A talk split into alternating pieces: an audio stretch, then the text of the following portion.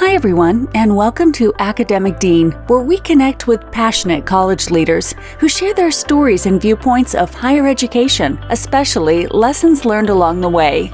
Now, here's your host, Dr. Dave Gerchak. Hi, everyone. Today I'd like to welcome Dr. Steve Nunez to our show. Dr. Nunez is the president of Pennsylvania Highlands Community College in Johnstown, Pennsylvania. Hi, Steve. Glad to have you on the show today. Thank you very much. It's great to be here. Can you talk about Pennsylvania Highlands Community College and why students select your institution? Yeah, I'd love to. Um, uh, you know, I, I we, we may get into this a little bit later, but you know, I, I gravitated to this institution. I, I applied here obviously intentionally uh, because it reminded me a lot of where I grew up in, in Southwest uh, Virginia. And, I went to a small rural community college, Southwest Virginia Community College, where I got a heck of an education. And, and uh, so uh, Pennsylvania Highlands Community College reminds me a lot of, of home, reminds me a lot of uh, Southwest Virginia Community College. And so it's a, it's a small rural community college. We serve uh, four counties plus a little bit more. Uh, and we, you know, we have a couple of urbanish areas. We, we have Johnstown, which is about 20,000 people. We have Altoona, which is about 40,000 people. But but mostly uh, we're, uh, you know, relatively small counties with a population spread out relatively evenly across those four counties. So it, it certainly brings its own challenge. Uh, we're, you know, if you think about us demographically, uh, I think we're similar to a lot of rural counties that, uh, first of all, we're, we're mostly white. Uh, so there's, you know, I would say by far the majority of our students are, are white. Um, 60% of them thereabouts come to us because they're looking to earn a bachelor's degree and we're, we're the, the pathway for them to do that. Uh, and then about 40% of our students come to us because they want to move into a, a, a, a trade. They, they're looking for a, a, quick credential, whether it's a semester or two years before, before they run off and, and get a, relatively good job. Um, so those are our students generally. I would say that the only other uh, characteristic that I would apply because I think it's important for community colleges. Uh, and this is, by the way, this is true for all of us in the community college world, is that uh, a lot of our students are um, low income, first generation, and uh, not necessarily academically prepared for the college environment. And um, I, I, don't say that in a negative way. I say that that's part of our mission as a community college. I'm very proud of that, actually. And, and that's what we do is we work with those students and we work with them very successfully. So, so what kind of um, programs are there that uh, seem to attract your students to come in? I, I, understand the transferability, but what's what's your trades and industry programs or your health programs? So again, you know, we, we understand the transfer part. You know, one of the one of the unique things about uh, Pennsylvania that that I'm still getting a grip on, uh, just to be totally honest, is is uh, where community college, where the community college niche is. Mm. And when, when I was in Illinois, so I spent nearly 24 years uh, in, in Illinois at a community college there. Uh, it, they were very defined. We had defined borders. you know, we weren't, we very rarely competed with one another. Um, we, uh, we, if there was a workforce education needs, the community college was the answer to, to those needs. And, and in Pennsylvania, it's just a complex environment. And so there's, there's many sources of education for adults in Pennsylvania. And we compete with one another. And, and honestly, if, if we all tried to run the same programs, we'd all go out of business because right. it's just, it's just not possible for us to run expensive programs with few students in them. So I think one of the things, one of the challenges that we have here at Pennsylvania Highlands Community College is really figuring out an educational niche that helps our community, that builds our enrollment, right? And something that we can afford. Uh, and, and we're doing that slowly. And, and we can talk more about that later if you like, about how, how we expect to move forward with that. But, but A, am uh, a big believer in collaboration and partnerships. So why not work with the career technical centers that are local? And and work with transfer agreements that they have. So if they want to do a one year program with adults, we can do the second year and get them an associate's degree. So why not uh, extend that? Um, certainly, uh, there there are other sort of for profit models or grant funded models, uh, programs that, that we can work with more closely. So again, we're really working hard for uh, to build partnerships and collaborations to expand what that niche uh, will be for us, uh, to identify what that niche is for us, I should say, to clarify. Uh, so right now, I, I, think we're, we're pretty good with criminal justice. Uh, we have some, some health programs. We, we do not have nursing here because nursing is prolific in our area. And so it's being taught at a number of, of other places in four-year universities, private schools, public schools, hospitals. It's being taught in a lot of places there.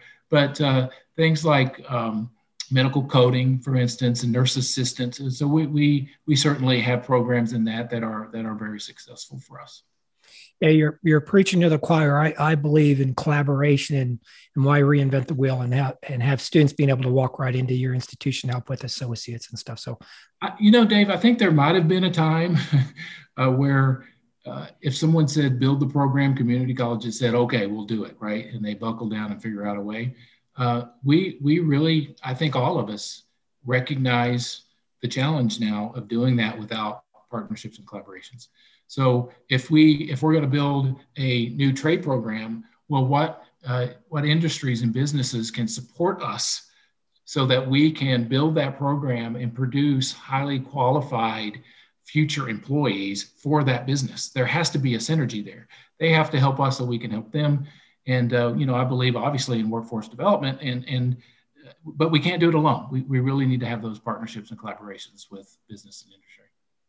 So, what's new at Pennsylvania Highlands for 2021 2022?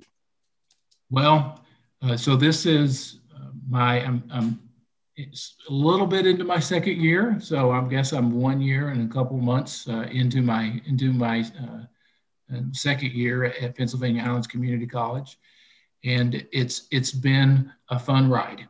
And, and I say that despite the challenges of COVID that we've all been through. And I'm sure you don't want to rehash all of the challenges that COVID has brought to higher education and to community colleges, so I will not.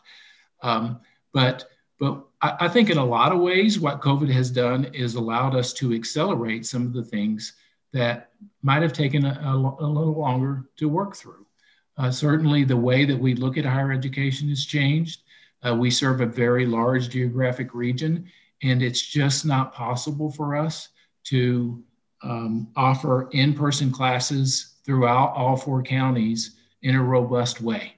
Because if you have a, a, a, class in one county with, with a small population and you have three students in it and you're paying an instructor, you're losing money. And, uh, uh, you know, I might get some pushback on this, but we are a business. We have to, we have to balance the books. And so there is always that balance of offering the right uh, uh, you know level of classes to our community, but also making sure that we can offer them next year because we we have uh, enough of the financial background there. So, well, you know, one of the things is that we we've really maximized the use of technology so that we can offer more classes to those rural areas. Uh, and and so for instance right we call it synchronous learning here. Mm-hmm. we can offer a class at 12 o'clock and broadcast it out to our communities and students can take that take that class either by going to one of our educational centers and using the computers there or just logging on straight straight at home. Uh, so so i think you know that's i don't think that's surprising. I think a lot of community colleges are probably uh, leveraging that technology it's really important for us though in a rural community to do that and i think we're going to better serve our communities um, i think i think the big one though that i'm really excited about is is that uh, again, we're, we're in our 26th year. We had all of these plans for 25th year anniversary last year that were all canceled. so, so uh, we're, we're thinking about having a uh, 25th ish uh, anniversary celebration this year, uh, just to sort of play off of the 25th year. But um, we, we have we were known initially, and we have been known for decades now as the, the college with no walls. And uh, that, that was meant in a loving way, but we have leased every facility that we've ever been in. Uh, and that includes our current situation. Uh, and we've been a, a, little bit like nomads, right? We've been moving from place to place, trying to find our home. And so, somewhere 10, 14 years ago, we, we started leasing a building in uh, Cambria County in the, the Richland area. and, and uh, we're we're really happy and content with it. But it was a lease, and we had the opportunity to purchase that building, and uh, we are uh, ecstatic that the the board uh, that the selling board is open to selling it to us, and uh, the Pennsylvania Highlands Community College Board is receptive to buying it. So negotiations are now complete, and we're just securing financing. But we're we're going to purchase our new building, and uh, that's not a big deal to maybe to a lot of folks, but it's a huge deal to Pennsylvania Highlands Community well, sure. Yeah, sure. and we're we're very excited to move through the phase of a college with no walls uh, and have that in our past. Well, that that's wonderful.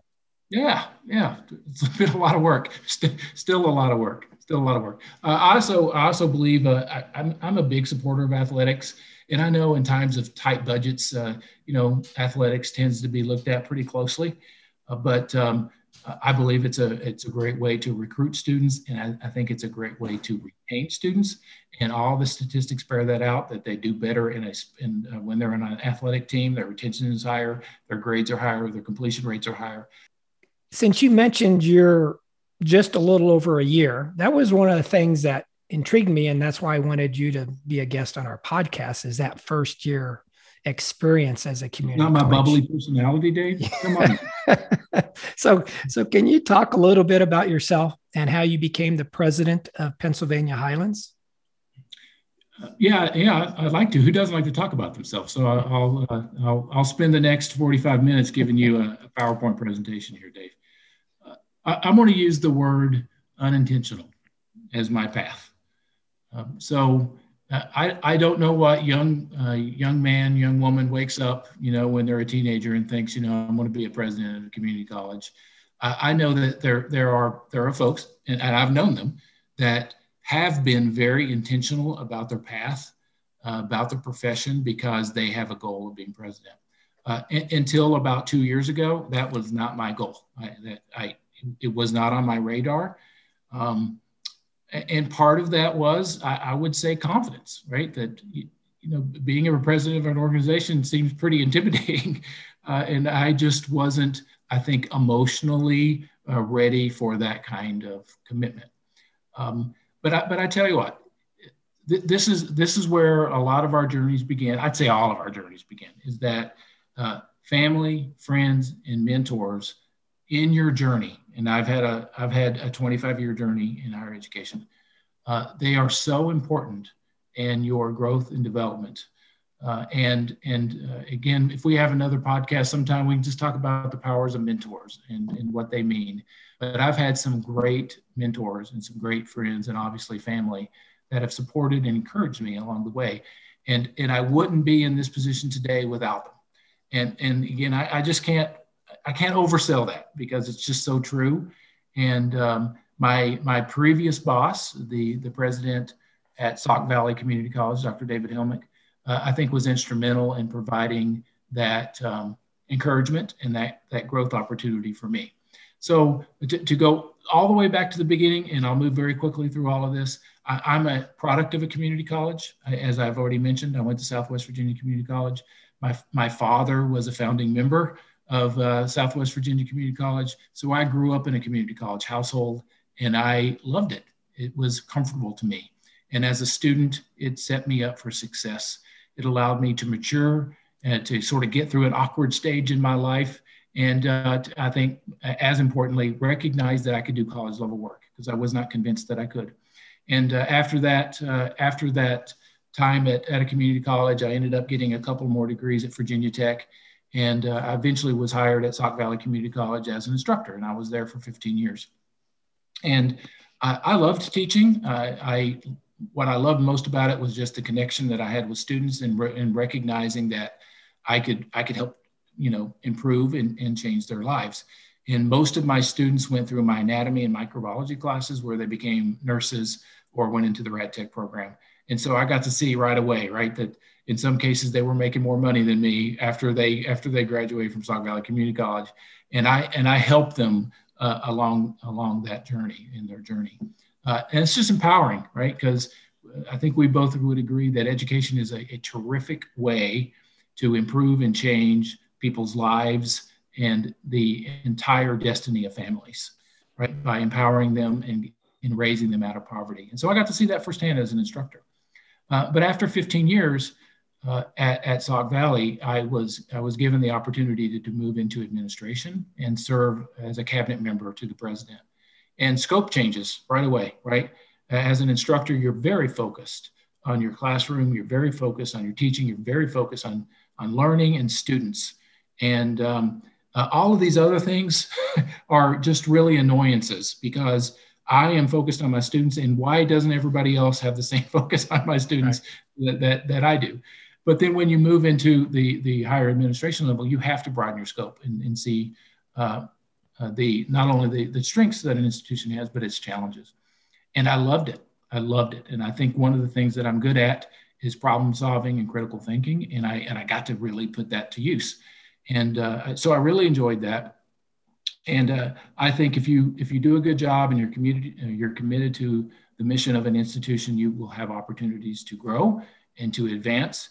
And so again, very quickly over the next uh, I think eight years, somewhere in there, I did a lot of things. I supervised a lot of departments from marketing to recruiting to information technology to uh, customized training to community education to small business development center um, to strategic planning to marketing. Uh, and then my last job was overseeing both student services and uh, the academic areas. So in those eight years as an administrator at Sauk Valley, uh, I grew the confidence to to think that I had the skill sets that were necessary to be a president somewhere because I knew I knew what was going on in a building. Right, I had a lot of a lot of experiences, and um, over those eight years, my my leadership experience, obviously, uh, my leadership ability uh, grew by leaps and bounds. So where I started to where I ended, I think was very much different. So again, with the encouragement of my mentor and friends and family, uh, I began to apply for some president's jobs, and, and this was a perfect fit for me, and, and I'm glad they picked me. Yes, everybody needs a mentor. Uh, oh my gosh. You can so take all you can take all the classes you want to help with leadership, but it's it seems like the mentor is the one that really helps you make that jump. And I was I was thinking about this yesterday, Dave. It, it's sometimes it's not you know i think sometimes when people think about mentors they think okay let's go have coffee and talk about leadership or talk, it, it can be that but a lot of times it's just modeling, right? And uh, so, you know, we when when when Dr. Hellmich came to the institution, uh, he he had a different style of leadership, and and I just I was like, wow, this is really cool. And I and I think that the way I lead is directly attributable to to him, and, and of course it, it fits sort of my my own personality and, and my own uh, morals, I think, in a lot of ways. So it was a natural fit for me. But I learned that from him. It was it's just terrific. So let's talk about um, your year one. Um, um, what was that like? You know, what were your major areas of focus in that first year? Um, I'm laughing because it, it's so overwhelming, right? And so for me, and by the way, I'm not looking for any sympathy here, but for me, um, I was I was supposed to take when I was offered the job. Initially, it was supposed to start in July, uh, and for various reasons, uh, we we increased the uh, the, uh, starting point to to January. So uh, by the time I was offered the job, by the time I transitioned to Penn Highlands, was just I think six weeks. So it was it was a it was a crazy time, and I you know my a lot of my family is still in Illinois. Uh, I had to pack up. I had to get out of the lease. I had, you know, there was there was just craziness. And, and looking back, um, it was a blessing because I didn't have time to, to worry about the job because I was just worried about finding a place to live. uh, so, uh, so you know, when I landed in the job, uh, I had uh, it took me a while to get up to speed, uh, but I was fully embraced by the institution and uh, that's one of the reasons I was really attracted to the job is that is that I really I just liked the people and it, I liked the culture there, and so I was fully embraced. But but my strategy is pretty simple. Um, you know, I think I think I was even asked, you know, where do you think the college is going to be in five years, uh, as a question when I was being interviewed, and I was very honest. I have no idea. Uh, you know, I have no idea. Uh, but but but let me tell you how I think we're going to get there. Is that we're going to do it together. We're not going to do it. I'm not going to make all the decisions about where we're going as an institution. I said we're going to do this together, and I think that was a relief to people because uh, there there probably are some leadership styles that come in and they just dictate how everything's going to go. Uh, I I truly believe in the power of teamwork and of good teams. Um, sometimes it's a bit deliberative and long-winded, but damn it, you get a good product and you get a lot of buy-in, you know? And and what I recognize is that people want to have a voice. And, and again, that shouldn't surprise anyone. Uh, I think I think if you work in some business and industry, maybe it doesn't work like that. But in education, it does. And, and people want to have a voice. And they have, when they have a voice, they have higher morale, they have higher job satisfaction, they work harder for you. Um, and so I really went in with some very simple ideas listen, listen some more, and listen some more, right? And I did that by having a, a very full schedule of many meetings. So I met with every board of trustee, and I have 15 plus a student trustee, and I met with all of them individually. Um, so that was one to two hour meetings for each one of those folks.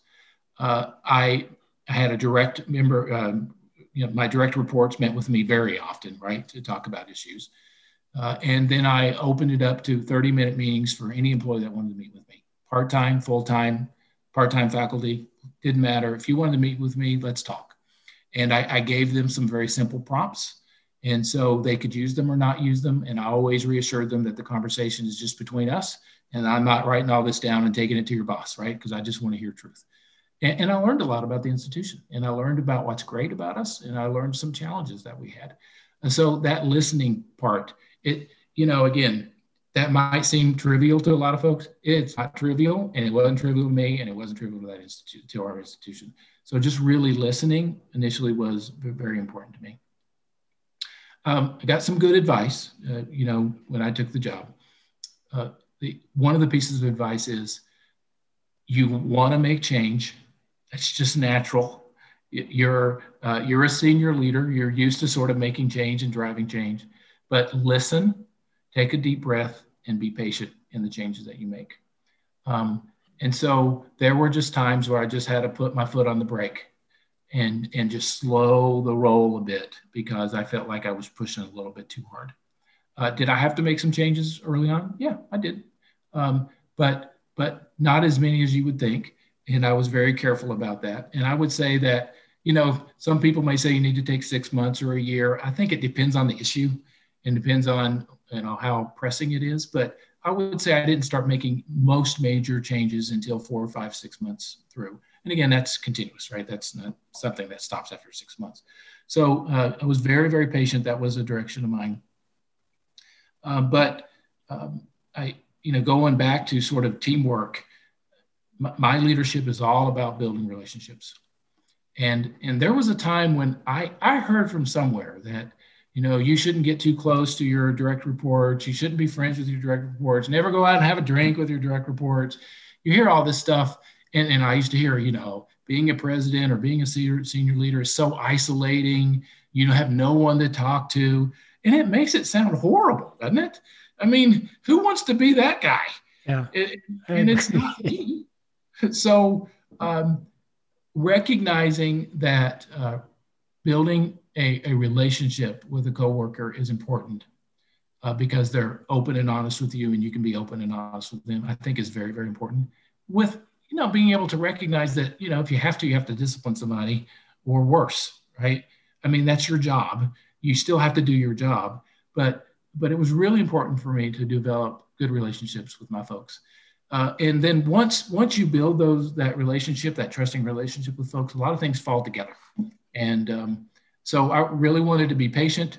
I wanted to listen, and I wanted to build a really strong team. And I wanted to build a team that could believe in each other, that could be open and honest with, with each other, uh, without walking away having their feelings hurt. Because we should all be able to talk about the issues and not get our feelings hurt. And I think it took us a little bit of time to get there. You know, I'm the new guy, and they're probably a little nervous around me. But but I, I was just thinking this morning. Had, we had a terrific cabinet meeting this morning Um, at least I thought it was terrific. I don't know if they thought it was terrific, but I thought it was terrific. And it was very deliberative, and we got a lot of work done, and we're very thoughtful, and it was just awesome. It was it just felt really good. So I think that, that seems kind of silly, but those were the things that I focused on. Um, that's that's interesting. I I I totally agree with you. I think uh, sometimes uh, that separation, you know, as faculty or even as a department chair, you still we're working so much with your own faculty to build relationships and of course people forget that's where a lot of conversations and decisions yeah. are made is when you talk those casual conversations so that's an excellent point um, what, is, what has been some of the biggest lessons learned so far as president and then of course this is a twofer question and uh, what advice can you give new community college presidents what advice do you wish you would have gotten when you first got there? Well, uh, I'm not saying I didn't get it. Uh, the uh, I, I, got a lot of advice, but you know when you accept a new job, it, it's a bit overwhelming, and there are a lot of challenges, and your head spinning a bit. So sometimes you just sort of uh, you you find yourself falling a bit without uh, remembering the advice that you were given or acting on the advice that you were given. So uh, certainly certainly I won't say that I didn't hear it because I probably did. But but here's some things. First of all, um, I, I sometimes say this. You know, I recognize that. You know, I look at my team. I recognize that you have a boss and I'm your boss. But but, but I have 16 of them, and I I have to talk to them all. I have to deliberate with them all, and I have to make them happy to to, some degree, right? So I have to get them to work as a unit. So building board relations was really important to me, and I and I worked really hard at that. But while I was building those relationships, I needed more feedback from them about what, what they saw the, the direction of the college. so I think going back, I would have probably just asked for more uh, concrete guidance uh, from them. So that so that's one thing. Uh, the second thing is is that um, your your board chair um, has got to be you, you have to have a great working relationship with your board chair. And, and I remember uh, it wasn't the first board meeting, but maybe the second. Uh, I went in and said something, and my board chair disagreed with me. And I don't mind. I don't mind people disagreeing with me, but but, but maybe the board meeting is not the time for me to find out that the board chair disagrees with me. so so I uh, I I talked to him later that uh, again, always feel free to disagree with me, but let's let's make sure that we're that we're we've talked about these issues. And by the way, that's totally my fault. It wasn't his fault uh, let's make sure that we talk about these things um, before the board meeting. And uh, you know, if if you're an outsider to a board meeting, sometimes they look very ceremonial and structured and boring. Damn right, that's that's exactly the way I want them to be. And uh, the work should be done behind the scenes, and then the board meetings should be essentially ceremonial because a lot of that stuff has already been worked out. So um, again, it's not that we don't want the board to be deliberative because I've got a great board and, and they are, but we also have committees and they work through things. I also have independent conversations with board members and we work through things. So um, I think making sure that your relationship with the board chair is really solid and that you're on the same page, I think is, is something that, again, I, I sort of stumbled on a little bit initially and, and uh, have, have since rectified uh, for, for sure. Um, some other pieces of advice uh, your board is not your enemy. Yeah, I, I, I love my board, and they're very diverse. Uh, they are not elected here; they are appointed by the county commissioner mostly, and they so they come with very diverse backgrounds. So I have, I have bankers, I have folks that do uh, adult uh, educational training. I have uh, someone who is a chief academic officer at a university. I've got a former superintendent who's doing a different job now well, I've got a lot of talent, right? And I've got a lot of I've got a lot of sort of diverse experiences. And I think initially I was a little intimidated by that. And now I'm like, I'm so happy that they're there because you know, I've told them all the time, I need your support and your mentorship to be successful here. You want the college to be successful, you want me to be successful, I need you. And so I I leverage them a lot. Uh, so when I when I am struggling with an issue or just need a different viewpoint, I, I do feel comfortable reaching out and getting uh, some other feedback. But, and, I, and I'm careful. I run a lot of things through the chair first, but but again, I think just leveraging that that board and uh, you know I recognize that sometimes there can be problematic boards, but uh, for me uh, they've been they've been very solid, and, and I'm I'm very happy about that. Um, and then just just a couple more things. We we recognize that as a new president, uh, it's scary for them, and and, and it's your job not to make it seem so scary, right? And I think one of the ways to do that is to be a human being so uh, one of the pieces of advice that I got from a very, very good friend, and hopefully this is a PG-13 uh, podcast here, uh, is uh, she says, "I'm so happy for you, you know, that you've become, you know, that you've been hired to be the next president. And remember, Steve, don't be an asshole." And, and and it's so important, right? You're just, you know, you may be president, but you're just also a human being, and they need to connect to you, and they need to feel comfortable around you. They don't need to be scared of you or uncomfortable. And they're the ones, their lives are being upturned a lot, and so they just need they need reassurance it's going to be okay. Yeah, I, there was a couple of people that came to my mind when you said that that I'd like to like to send them that quote, to say the least. Um, so so in that first year, what kind of accomplishments did you have? What are you what are you the most proud of? Uh, well, we, have we've, we've talked about it already, and again, it's a simple thing. To me, um, it's all about teamwork. It really is. It's all about teamwork and getting getting a diverse group of people and letting them debate and work through issues. Uh, you know, I, I, have such a talented uh, group that works with me.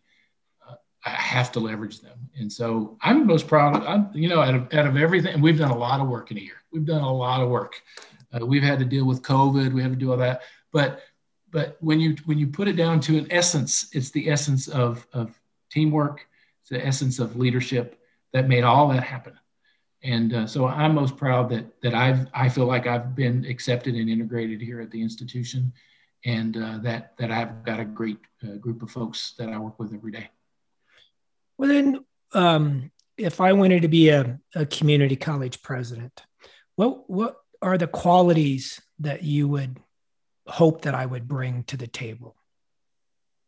Oh yeah. Well, uh, again, one of the things that uh, again this seems a lot of these things seem so basic on so many levels, but were driven home for me when I worked at Sauk Valley. Uh, the first thing is is that I hope you believe in the mission of a community college. Uh, I think sometimes it gets lost.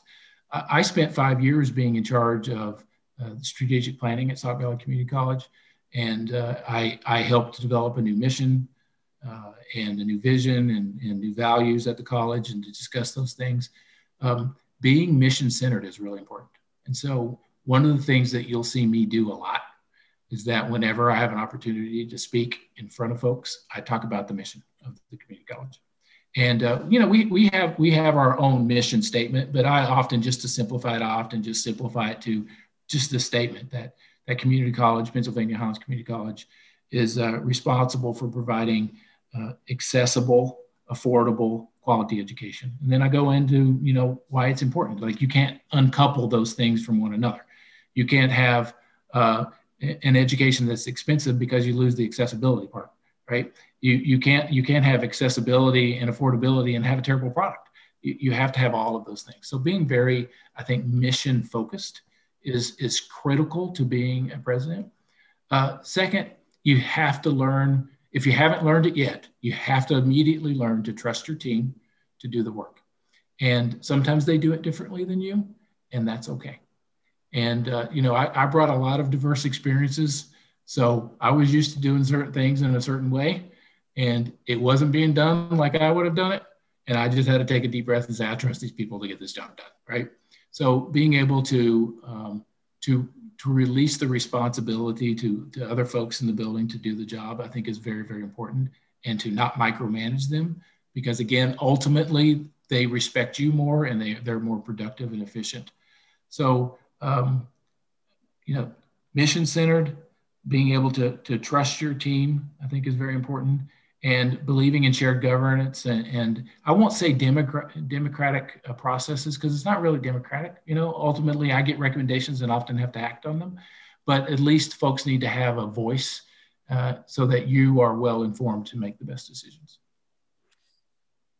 So it really seems you enjoy being a community college president. What do you enjoy the most about being the president? I get to be the boss. Why, why is that not cool? I don't know. I was, and it's it's a it's a tough gig to say the least. So it, it, it can be very tough. You know, here, here's what I like about it is that um, the uh, I do not. Maybe I should whisper this. I do not have the hardest job in the building. I just don't. Um, the, the hardest job I ever had was when I was the vice president of academics and student services at Sauk Valley Community College. Uh, and that's a job where you're overseeing very talented employees with, uh, you know, part of education is they have a lot of opinions, right? and, and they push you.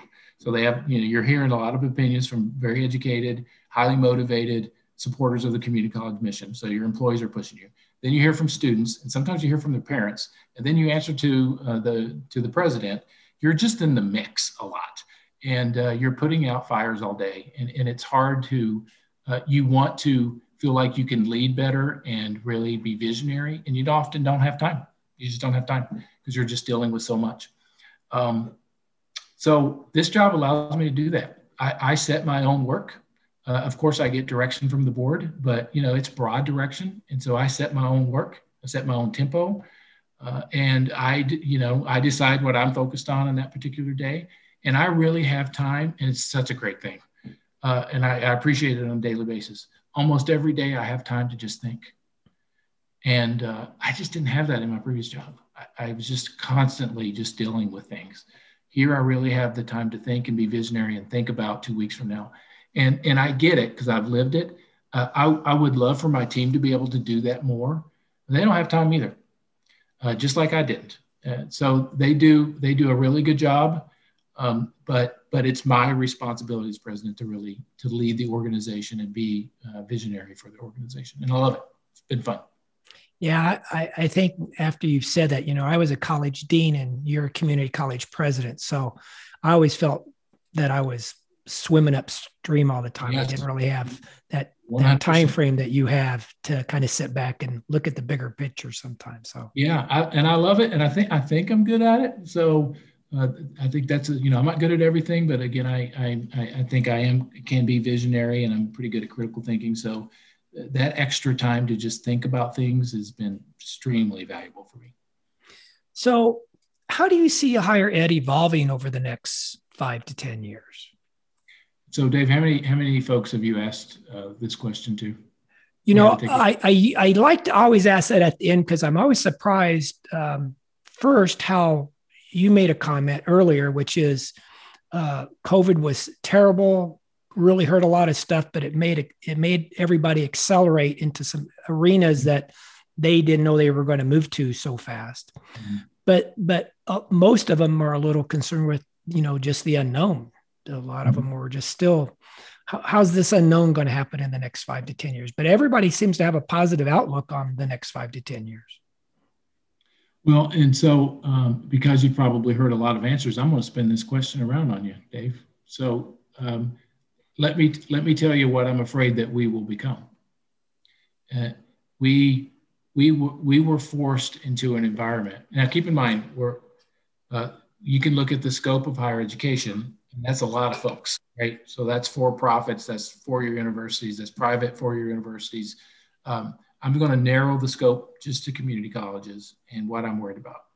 Uh, as a community college, uh, we were forced to move into a remote environment.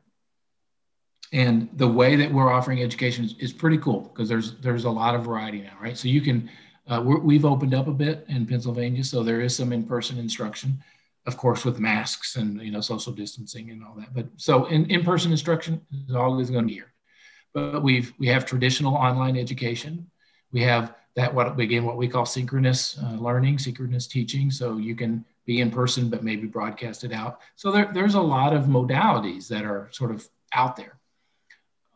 Uh, what I worry about is that that our students need a lot of attention and care and love and um, I, I don't know if you remember this, Dave, but and I'm guessing, but probably 10 or 15 years ago, there's this whole push for developing first year experiences courses, right?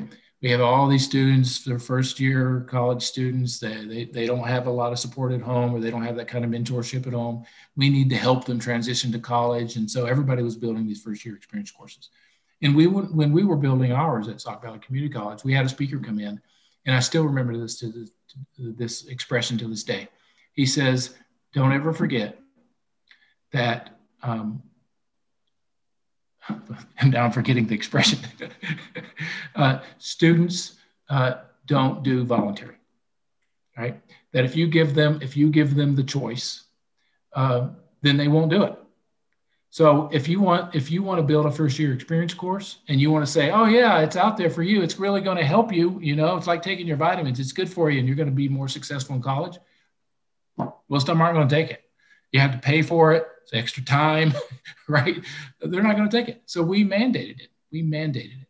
And what I'm afraid, and what I'm hearing in, in some of my staff and some of my faculty, is that well, you know, this is this is a hybrid course, and I don't care if they they log on by Zoom or if they come in person. And I'm, it makes my heart hurt a little bit mm. because if if if Johnny wakes up five minutes before class and just flips on his computer uh, and and tries to take a Zoom class from us, I don't think we're connecting with them with with Johnny as effectively as we should, and I'm really worried that Johnny won't be successful. He might have been successful if we could have brought him to campus, because then he could have met with his advisor in person. He could have met you know a friendly person in the hallway. He could have gone to our cafeteria and had lunch, and maybe he doesn't have food at home. Uh, so there's all these these reasons that we want our students who are at risk to come to our campus. And I'm afraid that we're going to generate all of these options for students, uh, and they're going to take the easiest route, which is not to come to campus. So we've opened up, uh, it may be easier, more accessible in some ways, but their success, I think, is going to be compromised. And so I hope that's not what we, we become. Um, and, I, and I feel like that, that's what I'm hearing. And I'm, I keep pushing back a bit that we, we need to make our students come to campus. That's an excellent point. Uh, you know, so as you're talking about high flex courses that a student can choose to zoom in that day, come to class that day, or or take it, you know, asy- asynchronous. Um, I never thought about the, the the mindset of students who basically sometimes do take the the easy route. I can say that because I was faculty. So, you know, if I said, hey, you know, let's do this workbook and this will help you out, I never saw those workbooks back if I didn't give a grade to them. So that's, that's right. That's really, thanks for reminding me that. That's a that's a very good point, Steve. Yeah, you know, and, and community colleges are so good at that. We don't need to lose our soul. You know, uh, our students. Uh, do we wish our completion rates were comparable to a lot of four-year universities? Yes but they don't have the same obstacles to overcome that we do at community colleges. So the, the students that, that we often serve have a lot more challenges. And, and sometimes it's just out of our control. I, I get that and I, and I recognize that. But, but there are so many students in my own history that I personally recognize that I made a personal connection with that that I, you know, I think I helped them succeed because they didn't want to let me down, right? They worked hard for me. And and the community again, community colleges, we cannot lose our soul, and and we need students on our campus. We need to connect with them, uh, and we do a great job of it. And I just I'm afraid that we can't do that virtually. So anyway, I, I've already said that. But. Well, Steve, thanks so much for talking with me today. I really enjoyed our conversation. Yeah, been very fun. Well, that wraps up today's show. Thanks everyone for listening. Thanks for listening to today's episode and make sure to visit our website at academicdean.com for additional information. Also, if you enjoy our podcast, please don't forget to rate, review, and subscribe. Until next time.